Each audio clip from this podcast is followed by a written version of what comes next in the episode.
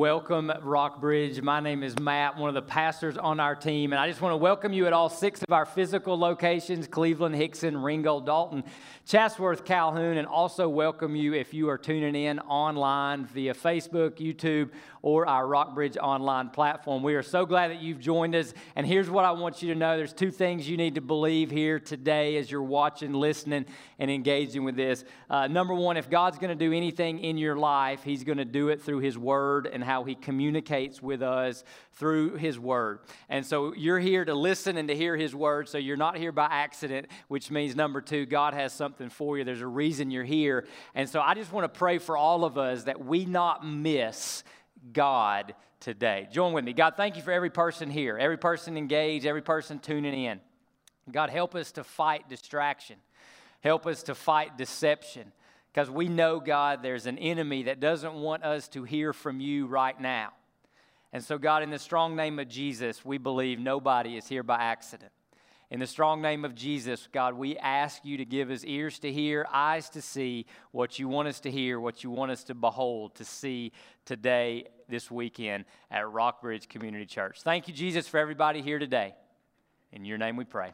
Amen and amen. So I, I want to begin uh, part four of this series where we're journeying with the seven churches of Revelation. Revelation is the last book of the Bible, and there's it's a letter written to seven historical churches in, that live or existed in what we would call modern day Turkey. And this is the letter to the church at Thyatira. But I want to begin by asking us all a question that we can all relate to, and the question is this: How hard is it for you? To stop doing something that you actually enjoy doing. How hard is it for you to uh, stop doing something you enjoy doing? And that thing you enjoy doing could be, let's be honest, it could be a bad habit something that you might call, uh, you know, a, a, a sin or a, a negative hang up or habit or something that's kind of hurtful, but you enjoy doing it. So, to be honest with yourself, or this could just be something innocent or normal, or just, hey, I enjoy fishing, I enjoy hunting, I enjoy this, I enjoy that. Just, but how hard is it for you to stop doing? Or say no to something you enjoy doing. And, and, here's the deal we are so trained that we are, and we are so indoctrinated that if it feels right, if it's something we want, then we have every right to have it, or every right to pursue it, or every right to do it. So when I ask that question, a lot of us are like, well, that's just sort of unnatural and it just sort of goes against the grain uh, of my gut or goes against the grain of my taste buds or goes against the grain of my biology or goes against, against the grain of just what it means to be a human being. Let's just admit it, we're all driven by desire. We're all driven by a pursuit of we want to have joy, we want to have happiness. And so if I enjoy something, it brings me joy, then it's really hard for me to stop doing it. Now, for some of you, me even asking that question brings up a bad taste or a negative perception about Christianity because you've probably heard or you probably believed or you've probably thought, hey, at some point, being a Christian is going to be against my joy or against my happiness or at some point, what if God asked me to go somewhere I don't want to go or do something I don't want to do? So that causes you to sort of instinctively and naturally just kind of keep God at a distance. You may call yourself a Christian or yet I'm a believer, but maybe you're not fully following God because you're, you're really afraid that He might ask you to stop doing something you enjoy doing. So there's a tension there. Let's just acknowledge that. There's a tension that God may want to go against your natural. But here's what we need to see no matter where you are in your spiritual journey. Hey, I'm checking out Christianity, Matt, and you're giving me a reason to quit checking it out. Hang on with me.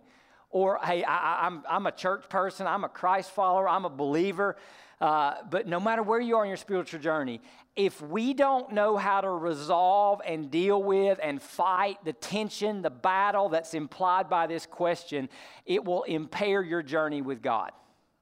You'll miss something of God. In fact, I'll even say, I'll even say it this way, okay?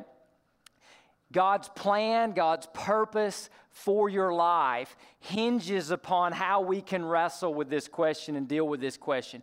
Because I'll say this every major move of God in my life from the time I was eight years old and made the decision to follow Jesus to now I'm 45, every move of God in my life required me to wrestle with that question whether it's a fi- I've had a historic fight against pornography. Let's be honest, there's parts of that that you enjoy doing. Well, how, how hard is it for you to stop doing something you enjoy doing? When God called us to start this church, I had to stop doing something I enjoyed doing. I had to say no to something that I enjoyed having. Other sinful patterns in my life sin, let's just be honest, we're going to be real, right? There's parts of sin that feels good. Sometimes it feels good to tell people how you feel and be, be angry. Sometimes it feels good to ha- have, uh, you know, let, pursue money instead of God. I mean, all those kind of things, right? Sometimes it just feels good. But if God is going to take you somewhere, if we are going to be the church God wants us to be, if you're going to have God's best, if you're going to fulfill God's purpose, if you're going to walk faithfully with God, if you're going to move forward with God, this is going to have to be something you know how to deal with or know how to answer biblically scripturally. In fact, here's what's amazing. We are so accustomed to speakers and, and entertainers telling us what we want to hear and making us feel good and, and all those kind of things. But you know, when Jesus called people to follow him, he often would just bring this up immediately. I mean, he called two tax collectors to follow him, Zacchaeus and Matthew. Tax collectors robbed people uh, and skimmed money off the top, and they got rich. And he calls Matthew away from that, and Matthew leaves to follow Jesus. He calls Zacchaeus away from that, and Zacchaeus says, Hey, if I've extorted money from anybody, I'm going to give them back four times as much.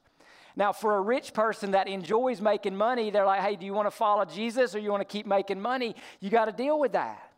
The adulterous woman, he catches a woman caught in adultery. Well, she's doing that because there's part of that that's scratching an itch or that she enjoys. And he says to her, I, I don't condemn you, but you got to go and sin no more. Jesus met a group of, of fishermen. That's all they knew. That was their deal. That was their trade. That was their platform. That was their career. That was their calling, so to speak. And he says, Hey, come follow me and they dropped their nets and followed him. They enjoyed fishing, but they chose to follow Jesus. So, even early in Christianity, Jesus says, Hey, we're going to have to deal with you stopping something you enjoy doing. How do we wrestle with that? Well, the fourth church in the book of Revelation is the church at Thyatira, and we'll meet them there and we'll go forward and wrestle through this tension. Here we go. Let's pick it up. We read in uh, Revelation chapter 2. We'll start reading here in verse 18.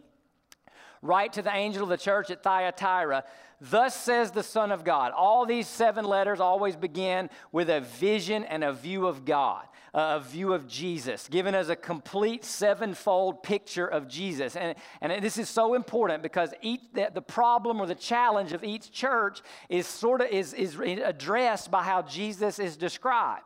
So, so there's an implication there that you, you know, a lot of us we say, well, I have a marriage problem or I have a, this problem or I have that problem. I want you to tell everybody that's listening, your ultimate problem is a view of God problem that, all, that problems are really begin with your view of God. In fact, one great pastor theologian said this the most important thing about any of us is what we think about when we think about God.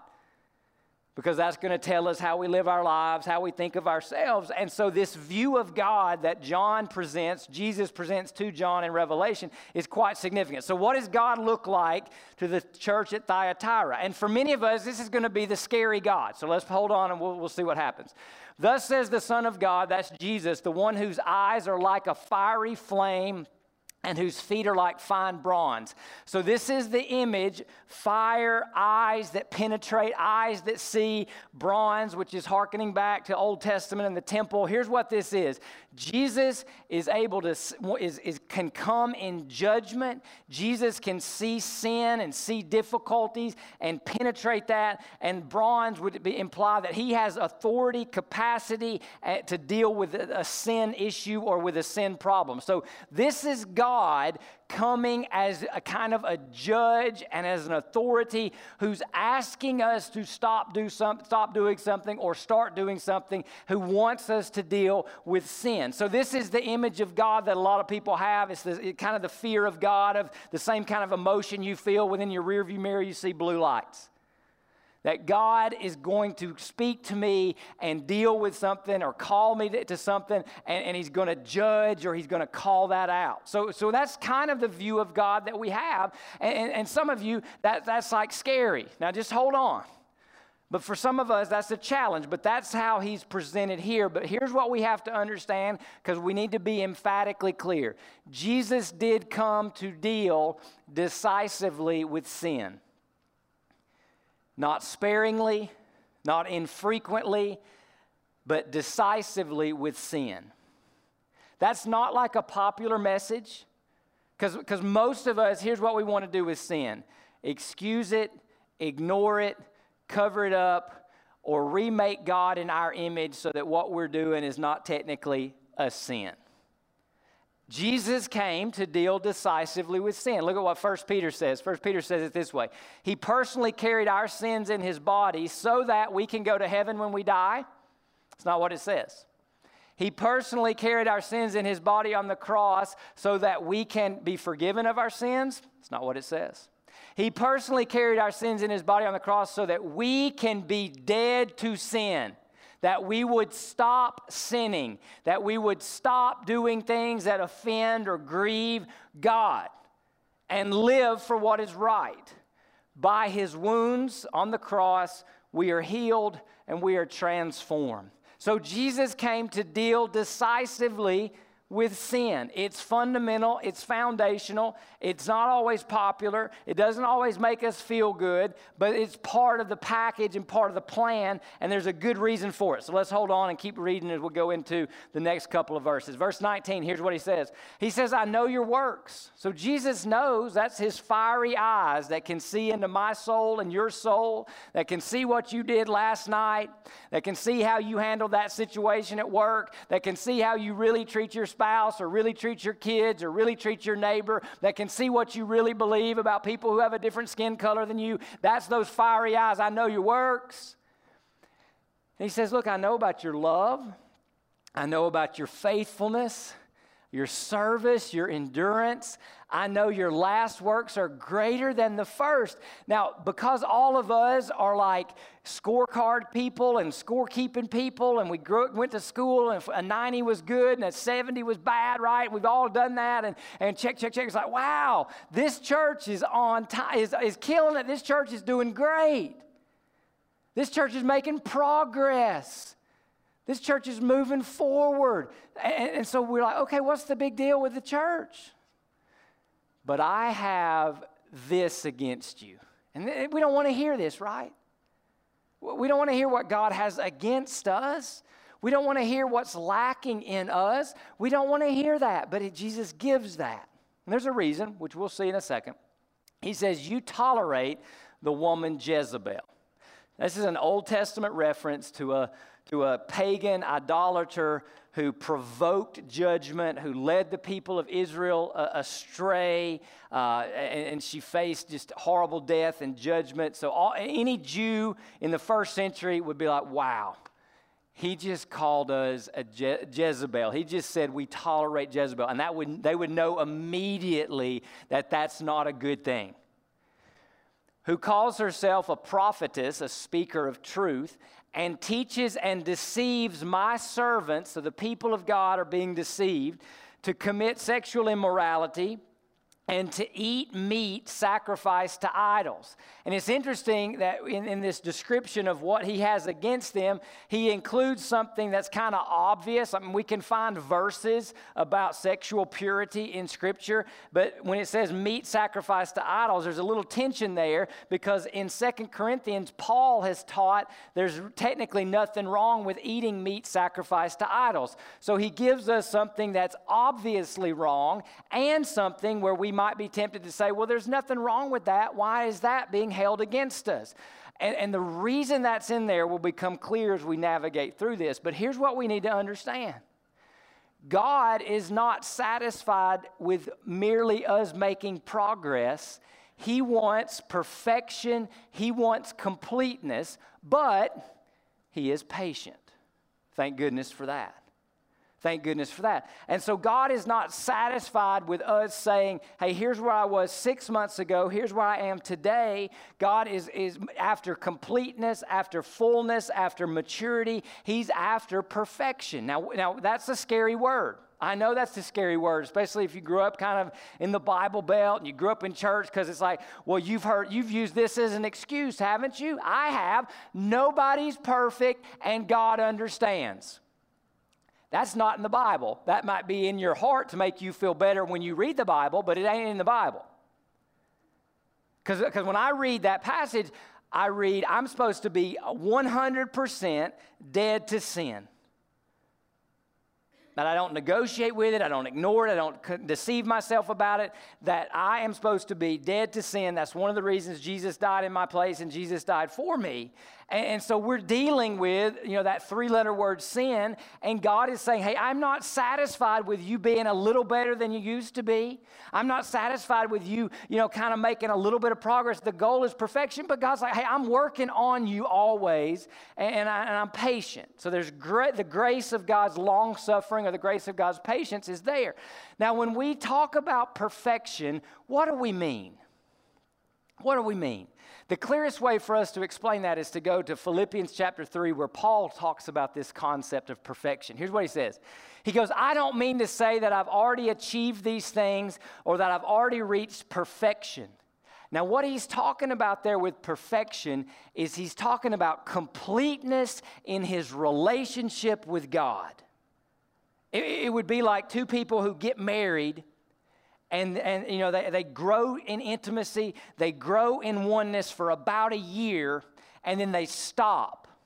And the rest of their life together they're just they're where they were at year one and that's not the view of God that God has for us. God wants us to have this incredible personal intimacy and relationship. And so, this concept is, of perfection is the progress of you and I becoming one with God. Now, let's just stop and have a moment of worship in our souls for just a minute. The God of the universe, the great I am, the King of kings, the Lord of lords, wants to be one with you. And he's not satisfied until he has all of you.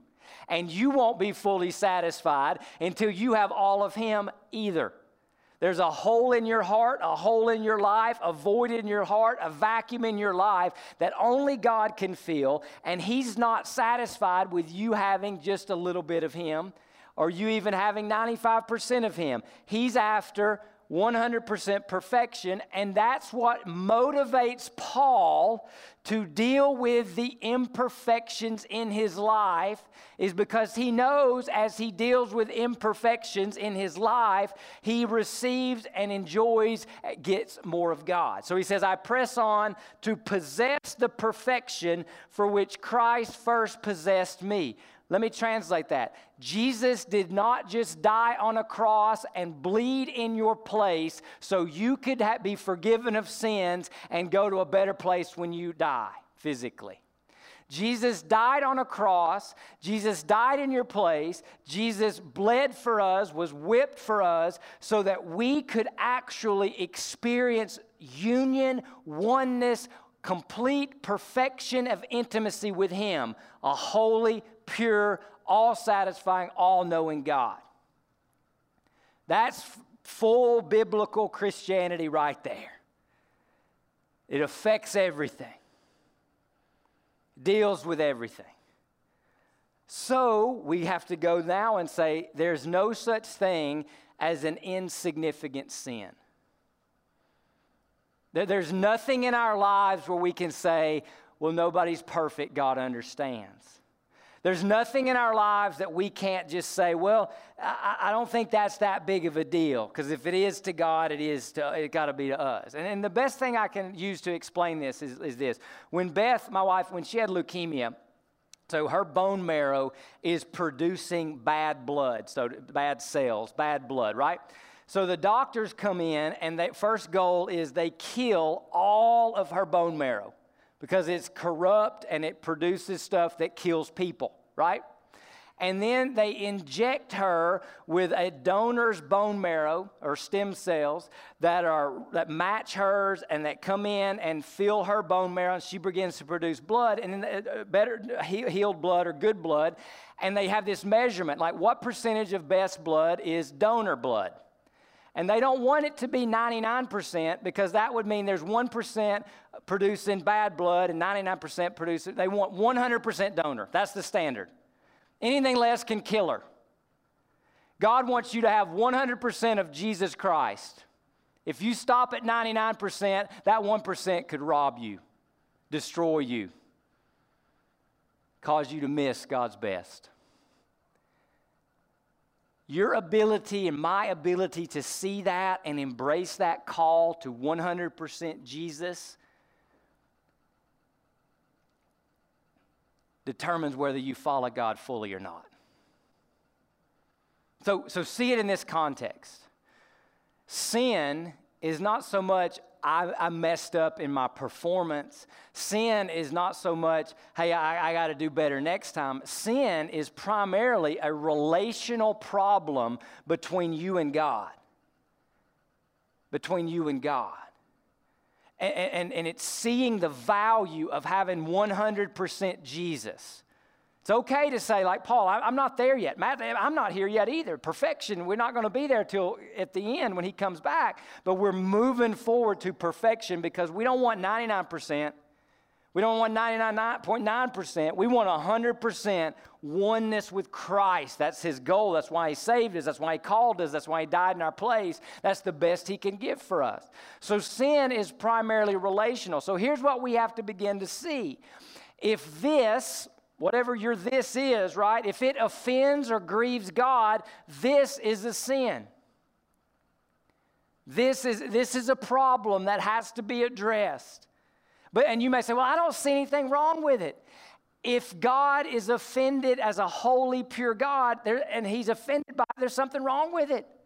We don't get to rewrite the rules. We don't get to reimagine God in our image so that what we enjoy that God says is offensive to Him, we don't get to remake God in our image and say, oh, that's not really a sin or that's no big deal or there's nothing really wrong with it or nobody really got hurt. We just don't get that option. It's like this if you love peanut butter and you have a child that's born to you and you love that kid, but they have a peanut allergy I promise you, as a loving parent, what are you going to do? You're going to get rid of the peanut butter. Well, there's nothing really wrong with it. Yes, there is, because it hurts the one you love. So if this offends or grieves God, this is a sin. If this, whatever this issue is, hinders first love for Jesus, this is a sin if something we're doing impedes upon our relationship with God, we have to call it as a sin.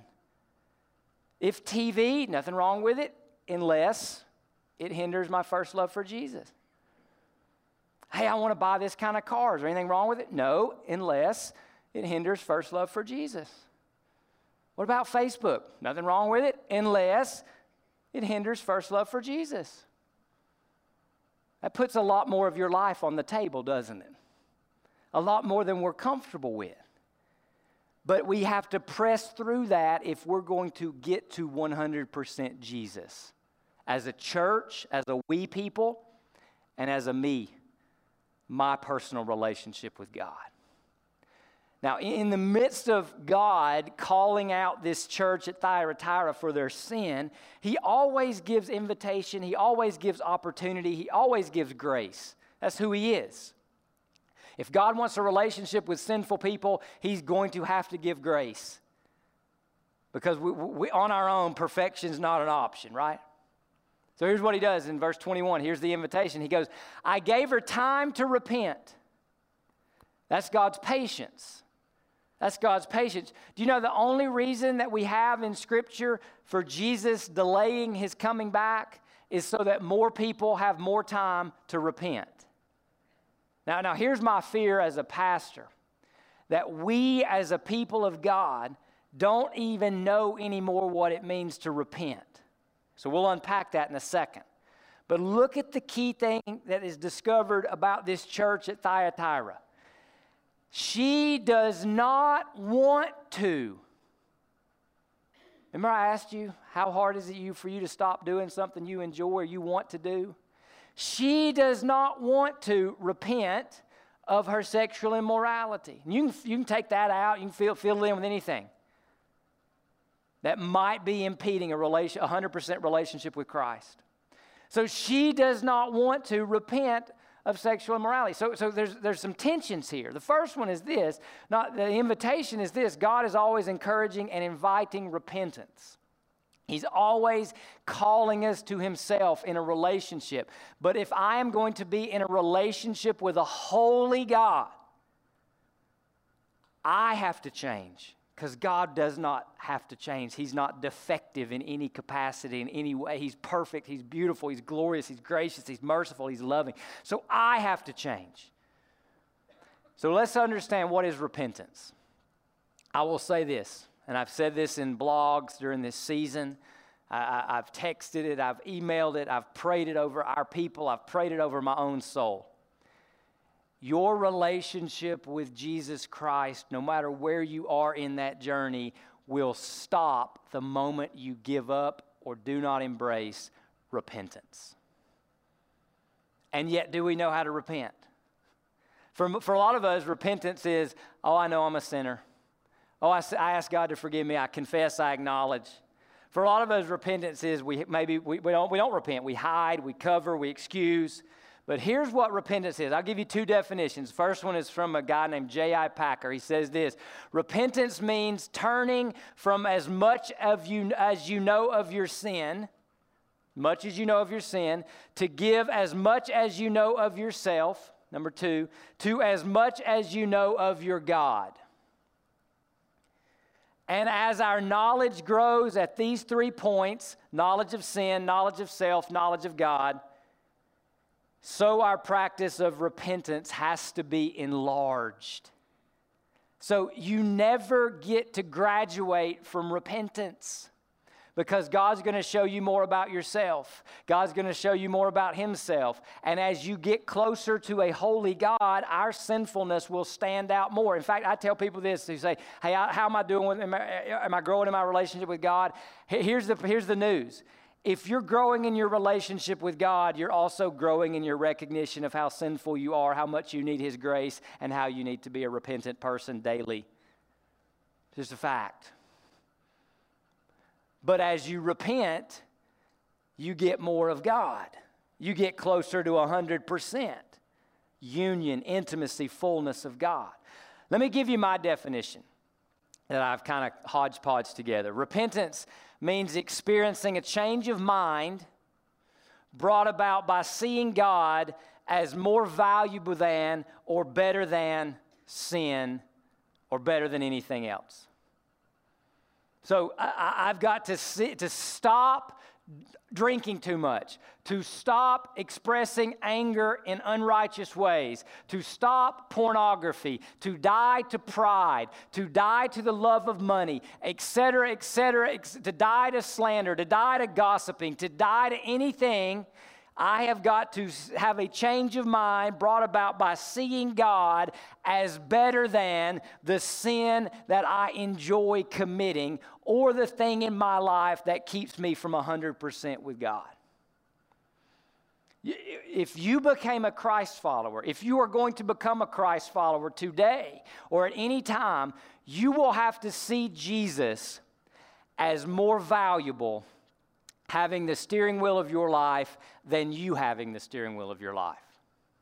In fact, the very first, what we might call revival, described in Acts 2, look at what happens. Look at how it broke out. Let everyone know for certain that God has made this Jesus, here's who Jesus is, whom you killed, you crucified. This is the sermon. Again, it's not a feel good sermon, right? You just killed God. That's the message. It's true. I've killed God. I sinned and He had to die in my place. We've all killed God. So God has made this Jesus whom you crucified to be. Here's who he is. He's Lord and he's Savior. He's Lord and he's Messiah.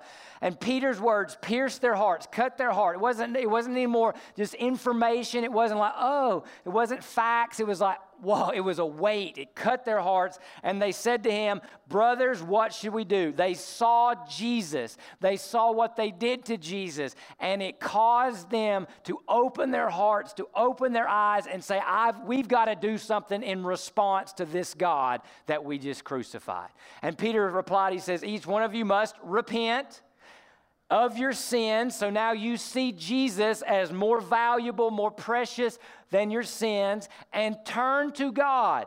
Turn from sin, turn to God, be baptized in the name of Jesus Christ for the forgiveness of your sins, and then you're going to receive the gift of the Holy Spirit. You're going to receive God. Later on, Paul says your goal is to be full of 100% Holy Spirit, 100% God. So look, repent, turn, obey through baptism, receive God, and move toward perfection, which is not 99% of God, it's 100% of God. Beautiful, amazing. So back to Thyatira.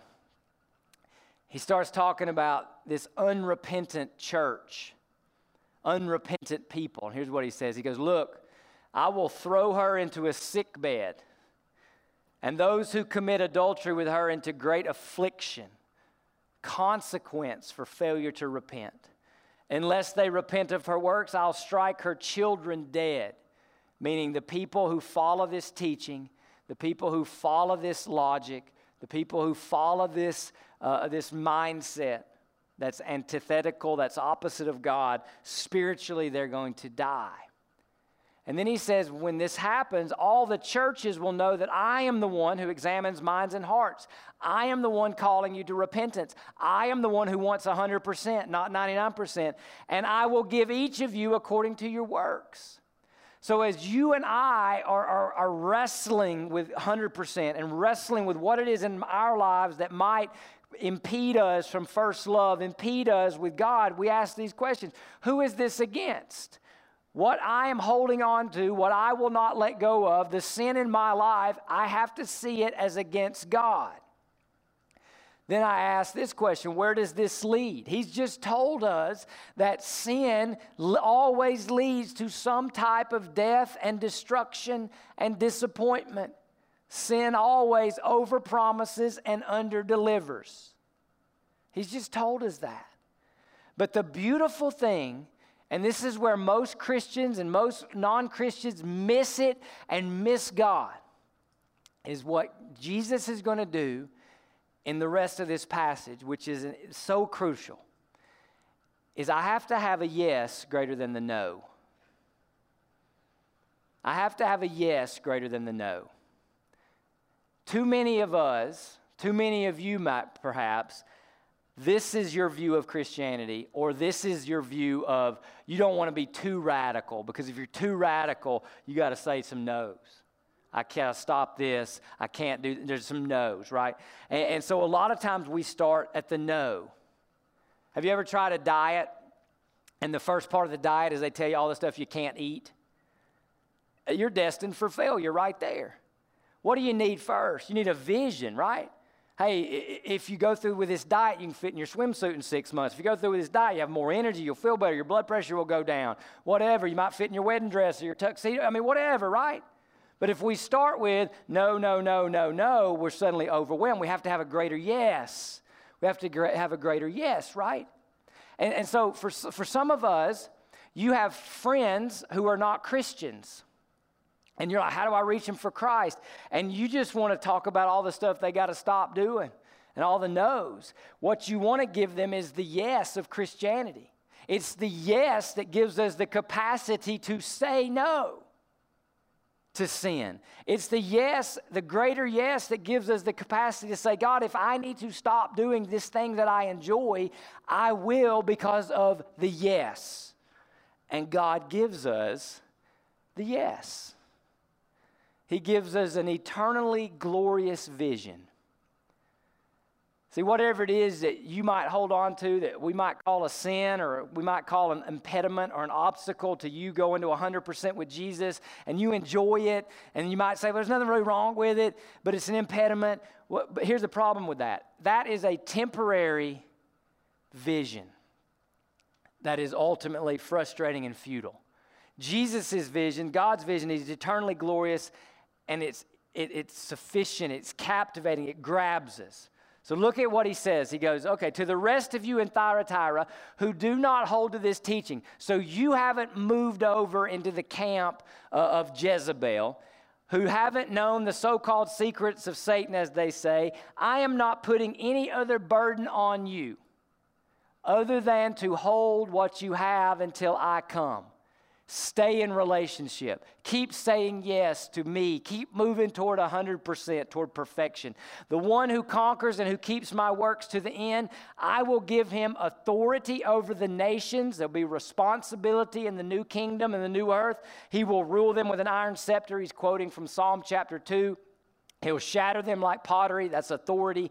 Just as I have received this from my Father. And he goes, I will also give him the morning star, that's quoted in Revelation 22 16. The morning star is full Jesus. Morning star is fullness of God. So, so look what he says. Here's the vision God gives.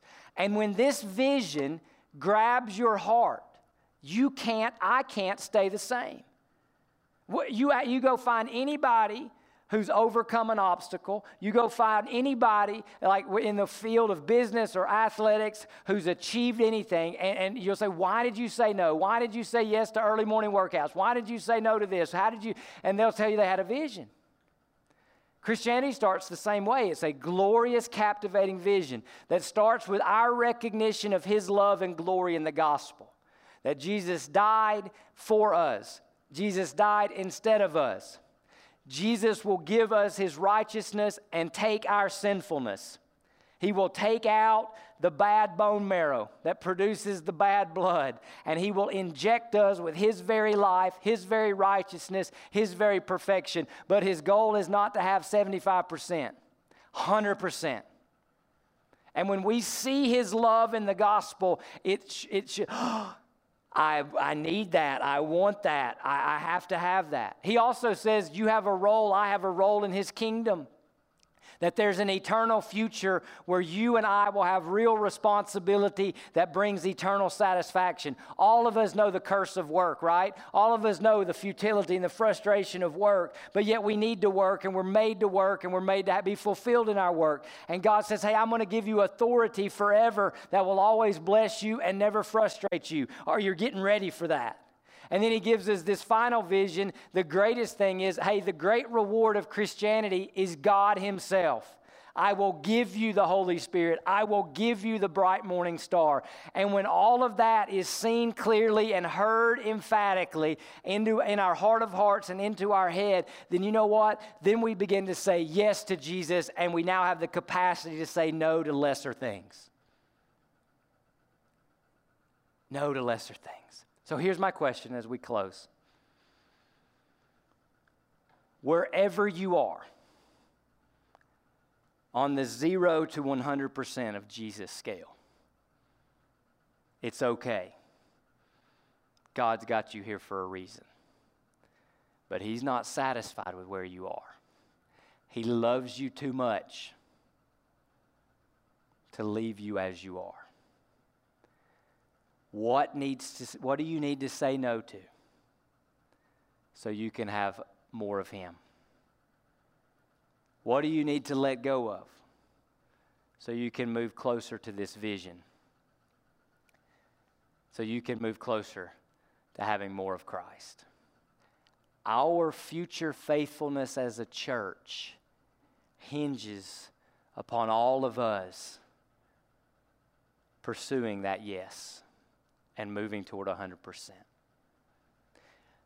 Your future walk with Christ from this day forward hinges upon will you say yes to Him, even if you have to say no to something that you kind of like or you kind of enjoy.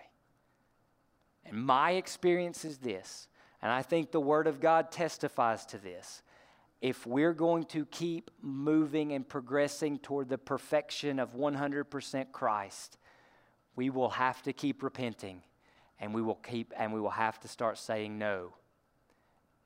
No. No in order to have more of the morning star. Let us pray together. King Jesus, I ask you, God, just to be sovereign in our hearts right now, and we just create a little space in our minds to hear from you, to see you, and to thank you.